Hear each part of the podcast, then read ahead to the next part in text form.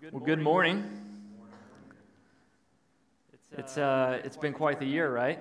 The, uh, the holiday season is over, Christmas is over, but 2020 is not over. And perhaps it could have been a little easy to skip Sunday, the 27th of December, but I'm going to dub this group the faithful remnant that remains. Here we are, right? We're here for some church this morning. Um, all jokes aside, I am glad you're here. I'm, I'm grateful for the opportunity to, to preach this morning, to open up God's Word with you. Um, I pray that we would do, we would do that. Um, we're opening up God's Word together, and, and so I, I pray that the Lord, the Lord moves this morning. We're going to be in, um, as Bill said, uh, the Gospel of Matthew, chapter 11. We've, we've been going through the Gospel of John as a church.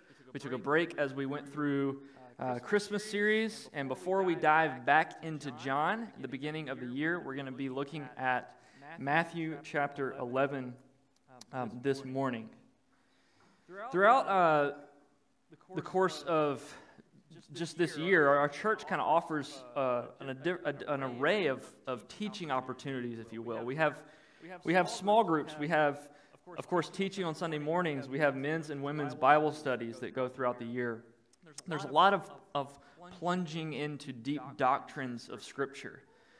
You know, I say small groups, really, that's accountability, it's a discussion, but also there's our, our small group just went through 1 Corinthians, and there's a number of different doctrines and, and really topical topics, topical topics. That's perfect. That's, that's exactly what I'm looking for, right? Topical topics. That Paul goes through and teaches the church. And we wrestled with him in 1 Corinthians. It's been, it's been quite the year. And I cannot state emphatically how important it is to teach right doctrine. But today we're, we're going to look at the makeup of Jesus' heart. And now you may say, well, you can't really divorce the two. And you're right, you cannot divorce the two. But imagine, imagine a coin, right? If the coin represents Jesus, on one side you have the doctrines of Scripture. You have the resurrection, you have the ascension, you have his miracles, you have his teachings. On the other side, you have his heart. Jesus was a man. He came to this earth as flesh, like you and me.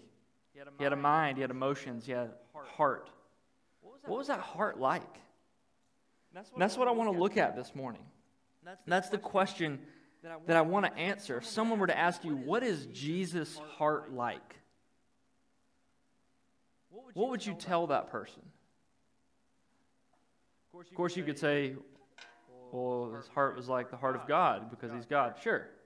You can say lots of things that are true. But this text really gets at, and Jesus himself describes his heart. And I would be remiss if I didn't mention a book that greatly influenced me as I studied and prepared this text.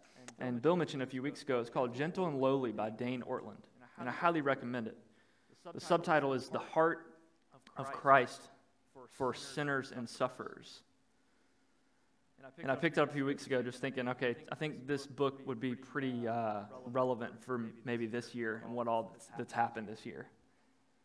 And so, as we stand at the edge of, of 2020, maybe perhaps we're, we're looking, uh, we're, we're in a valley looking up. I pray this text would ground us and make us want to see Jesus more clearly and long for his presence.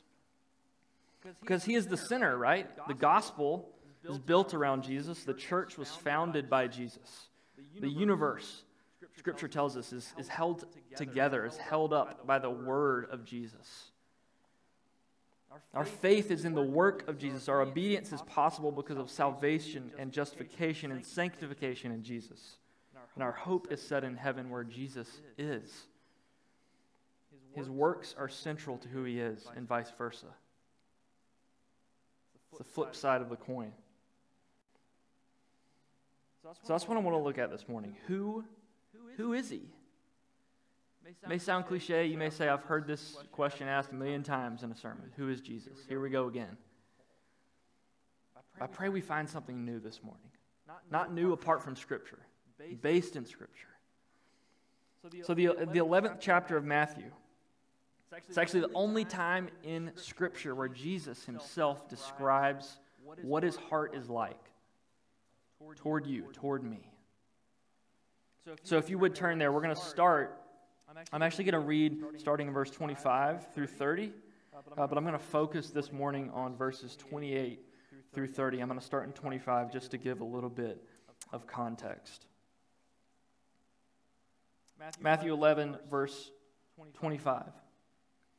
At that time, Jesus declared, I thank you, Father, Lord of heaven and earth, that you have hidden these things from the wise and understanding and revealed them to little children. Yes, Father, for such was your gracious will. All things have been handed over to me by my Father, and no one knows the Son except the Father, and no one knows the Father except the Son and anyone to whom the Son chooses to reveal him. Come to me, all who labor and are heavy laden, and I will give you rest. Take my yoke upon you and learn from me, for I am gentle and lowly in heart, and you will find rest for your souls. For my yoke is easy, and my burden is light. Amen. Six uh, years ago, I started my journey through seminary, my first semester. And I was enrolled in a class, everybody had to take it their first semester. It's called New Testament Theology. And, you know, generally you show up to first class and you're like, all right, syllabus day, here we go, no assignments. You know, the teacher's going to be, you know, introduce herself, himself we're going to get on with our day. We'll get to the assignments later in the week. No, no, no. Not this class. Let's just say my teacher was intimidating. Very. My first semester, I wasn't even sure if I was supposed to be in seminary. Here I am, and I'm like, let's just get out of here with a B or a C and call it a day. Get on to our next classes. We'll be fine. We had to write these really weekly essays. And she would kill me if my professor knew I was telling the story because I really believe she wanted she wanted us to write exactly what she wanted. I didn't know what that was. So I get my first one back, and let's just say it was not an A or a B, or a high or mid C. And I was like, uh, why, why am I in seminary? Why am I even doing this? What does she want? So I typed up an email to her. My fingers are shaking, and I'm like, Can I come see you in your office? I need to talk to you. I was cringing walking down the hall to her office. And to this day, it's the one time, I don't know if I'm proud to admit this or ashamed, it's the one time I've cried in a professor's office, sitting across from her desk in a chair. I cried, tears, actual tears, not like teary eyed, I cried. I didn't know what she wanted. At one point, I said, What do you want me to write for you? I didn't know what she wanted. I couldn't provide the content she expected. It may sound a bit silly, a little drawn out, but we can often think about God that way. Does he really want me to come to him? As I walked down the hall, I thought, does she even want to see me? Does she actually want to help me? Or does she just want to give me a C and, and kind of humble me in my, in my seminary experience? We think, will God really help me and care for me? Or will He just tell me all the things that I do wrong? Will He lovingly guide me, or will He condemn me like a harsh judge and send me away to try to fix it myself? And in the book I mentioned, Gentle and Lowly, Dane Ortlund says this he says, Jesus is the most approachable man to ever exist in human history. It may sound like nothing's there.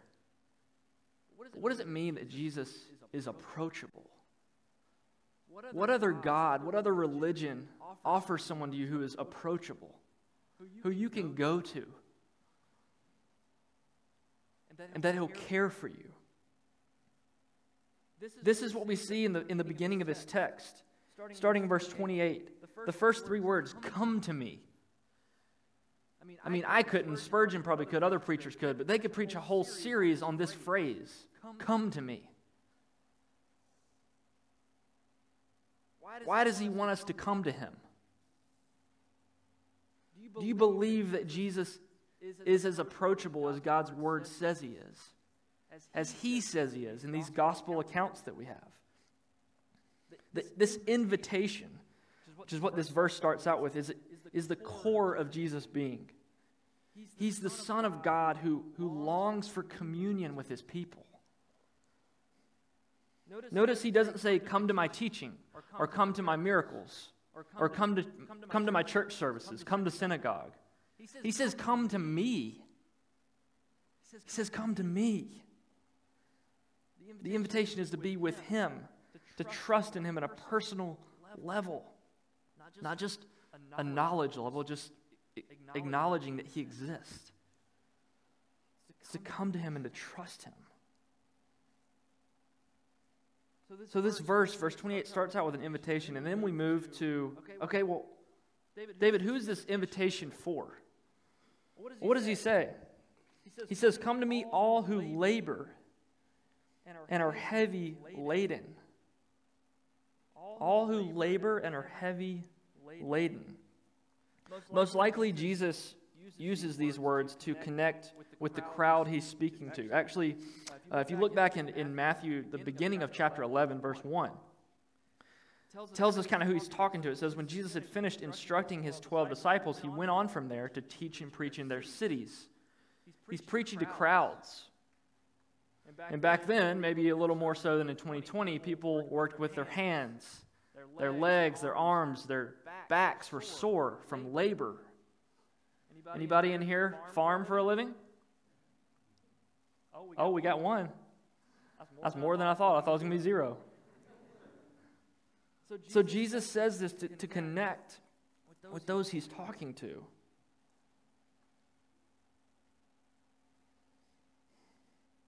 Perhaps in 2020 we can relate a little bit more to John Bunyan's Pilgrim's Progress. I want to read an excerpt. And in, his, in this timeless book, Bunyan describes a man's journey. Man's name is Christian. And Christian encounters a bunch of different people that Bunyan names, and it's almost like this little microcosm of our, our walk with God, our journey of faith. But it's done so in this context of a man going on a journey.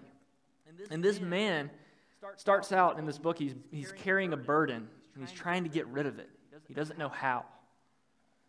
And he comes to this person named Mr. Worldly Wiseman. And he, and he tells this man, I have this burden, I'm trying to get rid of it. Can you help me? And the worldly wiseman says, I would advise thee then that thou with all speed get thyself rid of thy burden, for thou wilt never be settled in thy mind till then.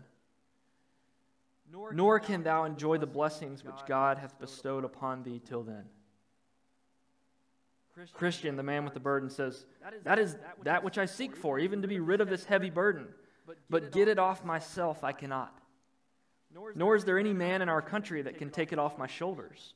Therefore, I am going this way, as I told you, that I may be rid of my burden. The worldly wise man, what does he tell him to do? Oh, you got to get, just get rid of the burden. You're not going to be able, be able to experience the blessings of God unless you get rid of it. He doesn't tell him how.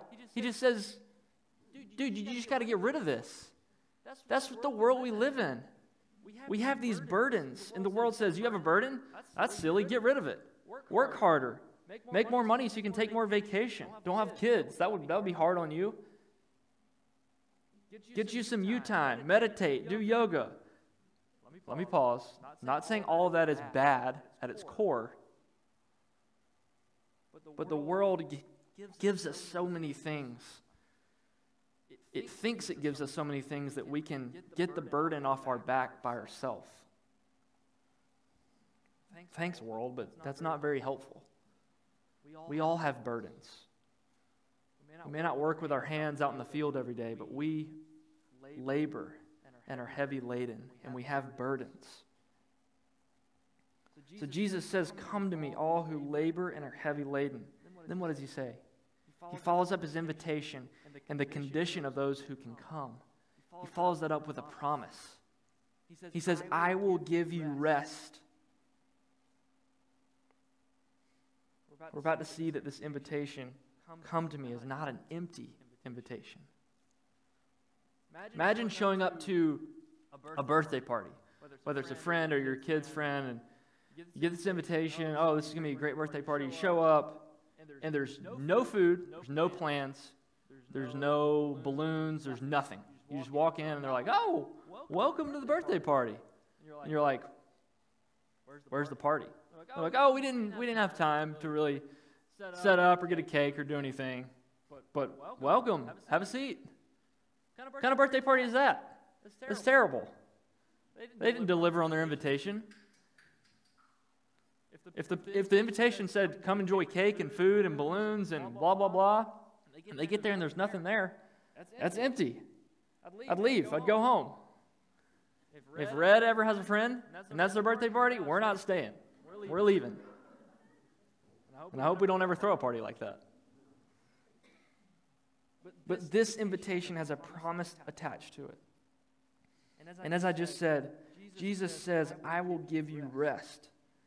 Now, maybe some moms in the room are like, All right, I'm listening now.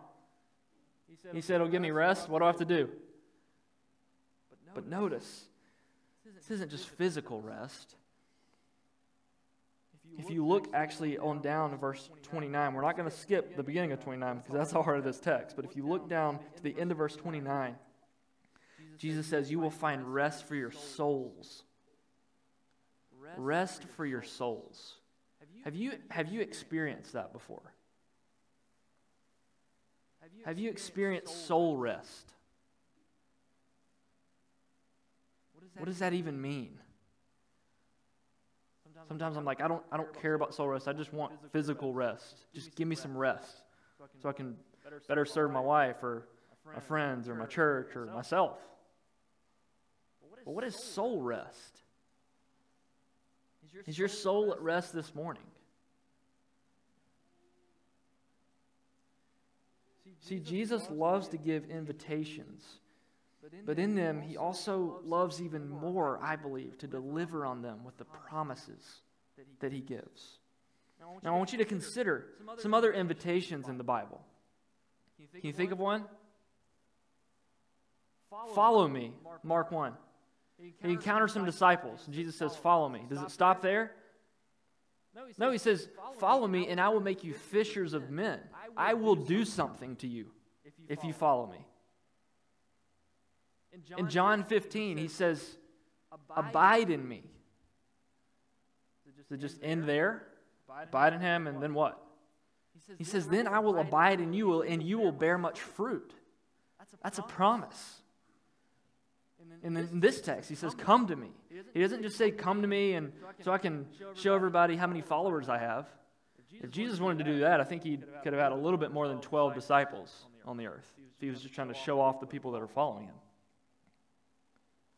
You see, Jesus never invites you to a life of static nothingness. It may sound a little weird. He doesn't invite us to come to him to just that be the end. That's it. In one sense, it is the end because we get him, but he has promises that he delivers on. If you come to me, I will give you rest for your souls. You see, sin, sin does to us what darkness does to plants. Can plants live in the dark forever? Not a botanist. Maybe my wife's thinking of a few that do live in the dark. I guess the illustration might break down at some point. But for the most part, plants can't live in darkness. We can't live in our sin forever. God brings us out of our sin. When we go to the true light, when we go to Jesus, He awakens our desires. Perhaps this is a quote you've heard before. But St. Augustine is really a Mount Rushmore theologian back in the, in the fourth century, way back in the fourth century. He says this, and uh, again, I, I apologize for the, for the Old English version, but we can still understand it. He says, Thou awakest us to delight in thy praise. For thou madest for thyself, and our heart is restless until it repose in thee. He's saying God made us for himself. And we will be restless. Our soul will be restless until it finds its rest in Him. It doesn't mean our entire life is going to be easy or perfect, or we're never going to have any trials. In fact, the Bible teaches otherwise. It says we will suffer, we will have danger, but we will also have Jesus. He's experienced every kind of temptation we have. He's with us. He's inviting us to come to Him. Look with me at verse, verse 29. Jesus says, Take my yoke upon you and learn from me. Take my yoke upon you and learn from me. This, this verse really answers the question okay, you've invited me, I've come to you, you've promised to give me rest. Now what? Now what do I do? He says, Take my yoke upon you. What is a yoke? What is a yoke? Kind of a weird word. We don't really say it much in 2020 because, again, it's not like we got oxen rolling down the freeway, Highway 51, carrying people to their destination. A yoke is a, is a wooden contraption that keeps animals in line, it keeps them doing their job, it forces them to go forward. And even more so, it enables pairs of animals to work together. Imagine if you had two animals, no yoke, they start going this way, your carriage is done for. A yoke is heavy, it's controlling and demanding. So Jesus says, Take my yoke upon you. Why would I want to do that? It sounds harsh, sounds forceful, it sounds demanding. And we're going to revisit this. So I want, I want to kind of leave that as a cliffhanger a little bit. We're going to revisit this yoke. Next, Jesus says, Learn from me. Now imagine, I didn't really understand when I first read this text. I'm like, why does he say learn from me? Like, clearly he's teaching, so we, we would do that for sure, right? But think about this context. He's, he's getting at the religious Pharisees, the rulers of the day, who their teaching was burdensome.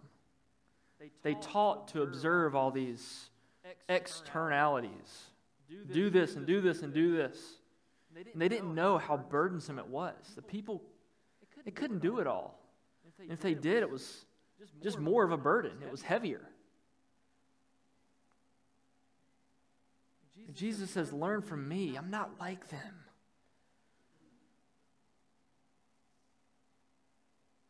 My yoke is not like their yoke. My teaching is not like their teaching. It's not burdensome. So, here in, in the middle of verse 29, it's where we answer the first question I put up on the screen this morning What is Jesus' heart like? Jesus says it himself For I am gentle and lowly in heart. For I am gentle and lowly in heart. Paramount to all other descriptions, Jesus chooses to tell us his heart towards you towards me is gentle and lowly.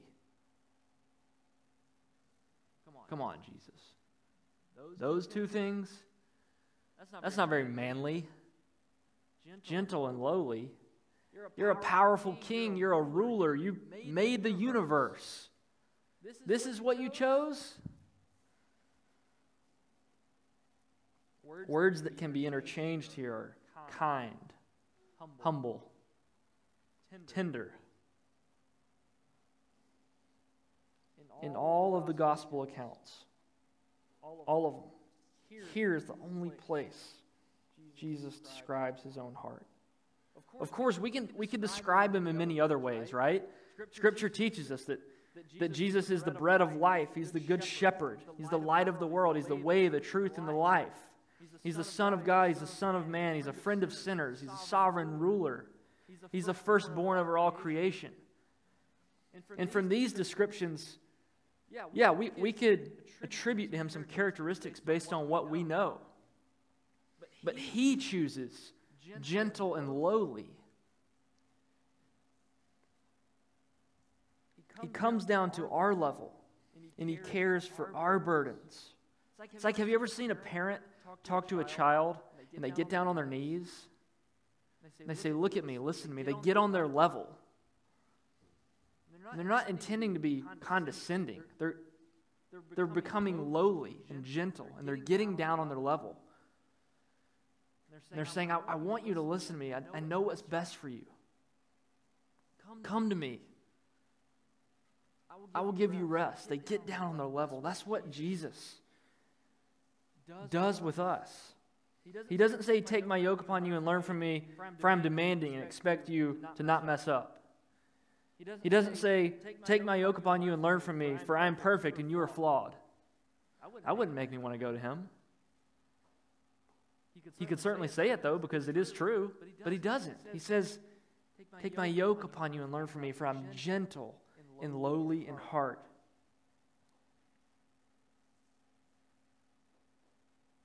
Do you think of Jesus that way? Maybe if you're, if you're taking notes, write this year what you thought of Jesus when you thought of his heart, his characteristics. Instead of thinking you were gentle and lowly, Jesus, I thought of you as blank and blank.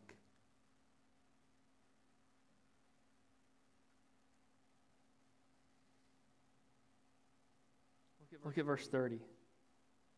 Jesus ends the text saying, For my yoke is easy and my burden is light. This sentence doesn't even make sense. It's, an, it's a double oxymoron. Yokes aren't easy, burdens aren't light. What makes a burden a burden is the fact that it's heavy. It's a load we can't bear on our own.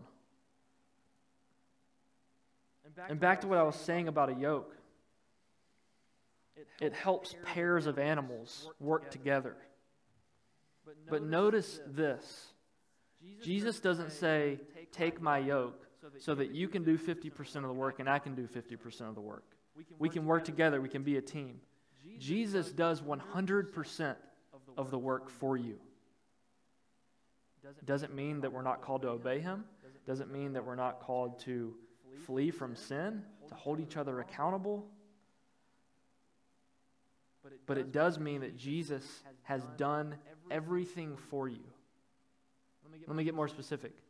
He's taken on your burden for you so that you don't have to bear it. And if you have a burden tomorrow, He's taken that one too. And the next day, and the next day.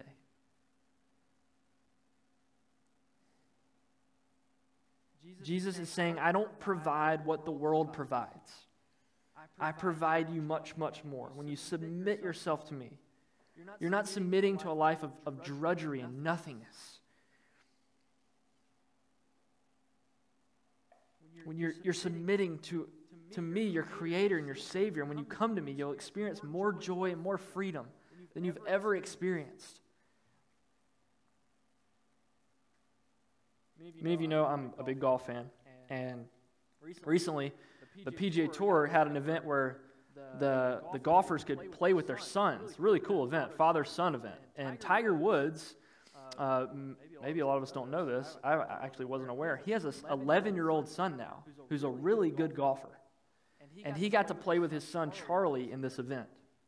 And before the event, and you, you, you think the media is all over Charlie Woods, thinking he's going to win a major in two years already at age of 13. I mean, the kid's swing is amazing. His dad's Tiger Woods. I mean, he's probably going to be the next Tiger Woods, right? No pressure. So before this event, the media interviews Tiger. You know, tell us about what this week means for you, playing with your son, competing. And Tiger says this. He says, I just want him to enjoy it. And I think Tiger's come a long way. I don't think he would have said that years ago. He said, you know, whether he becomes a professional or wants to play for fun, we'll get to do this for my lifetime. I just want him to enjoy the game, to enjoy it. I think that's similar to the Father's desire for us, not to enjoy golf, to enjoy being with Him. He wants us to enjoy coming to Him and knowing Him and being with Him. These words reveal Jesus' deepest desires that He wants to be with us. And maybe there's times when we think, He doesn't, he doesn't know what I'm going through, He can't provide any answers for me. He never sinned, so how can He help me with my sin? Read Hebrews. He was tempted just as we are. He was tempted in every way, yet he didn't falter. And on the cross, he took your sin from you. He bore your sin, your burden on himself. And he crushed sin once and for all at the resurrection. And so when we read verse 30, For my yoke is easy and my burden is light, Jesus' burden is light because he bore the heavy burdens of the entire human race upon himself. He didn't just bear them, but he crushed them at the, at the resurrection. He proved his power over them when he said, You know what, death? Not today. Not today. Not any day. You cannot hold me down. I took on these burdens for a reason for my people that they could know me and access me and come to me. And I could give them rest for their souls. There's real power in the name of Jesus. Does anybody believe that? There's power in his name, and we get to share in that because he invites us to. I read this quote from Mere Christianity by C.S. Lewis. Sometimes I read a number of pages in a row and I'm like, what did he just say? I've got to reread it. But every now and then he'll, he'll say a sentence where you're like, okay, I'm tracking. Because he starts it with, like, with something like this. Now, the whole offer which Christianity makes is this. I'm like, all right, I'm all ears. What are you going to say?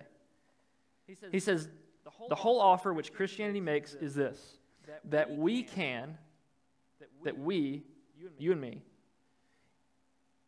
if we let God have his way, we can come to share in the life of Christ. Sounds simple.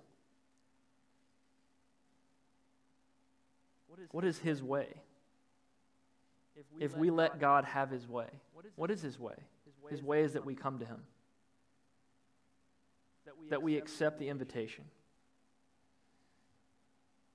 Sharing in the life of Christ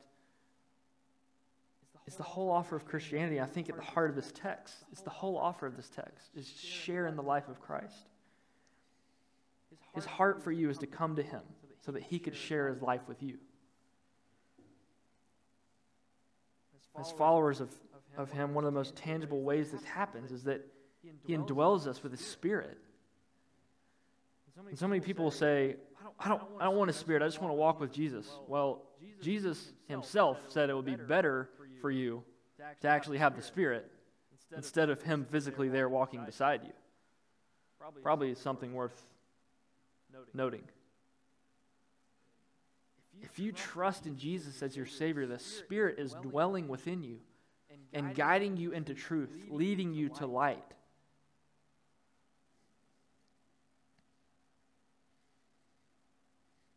The gospel is not a formula or an equation to figure out. The gospel is an invitation. That's the heart of this text. It's an invitation to see the grace and truth of Jesus, to see our sin upon Jesus on the cross. And it doesn't stop there. He conquered it. He rose up from the dead to give you life. If you hear nothing else today, I, want you to know that God has an invitation for you through his son Jesus. Maybe you're thinking, no way, it's for me. Maybe for some people in here, but it's not for me.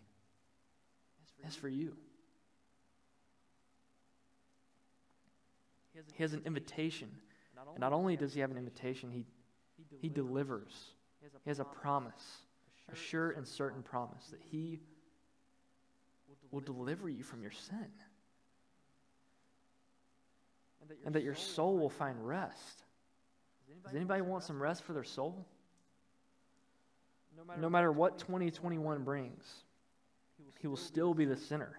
He will still be the king. He will still be gentle and lowly. He'll still be kind and humble and tender. And he will still sound forth his invitation to you. It says, Come to me, and I will give you a real, real rest for your souls. As the worship team comes back up, just want to take, invite you to, to take a moment to reflect. Maybe if you have your Bible open to Matthew 11, read, read through this text a few times. Reflect on what Jesus has done for you this year. And as Chris mentioned earlier, of course, it's been an unbelievably hard year. Let's have a heart of gratitude and thankfulness for Him keeping us, keeping us in Himself, helping us to persevere.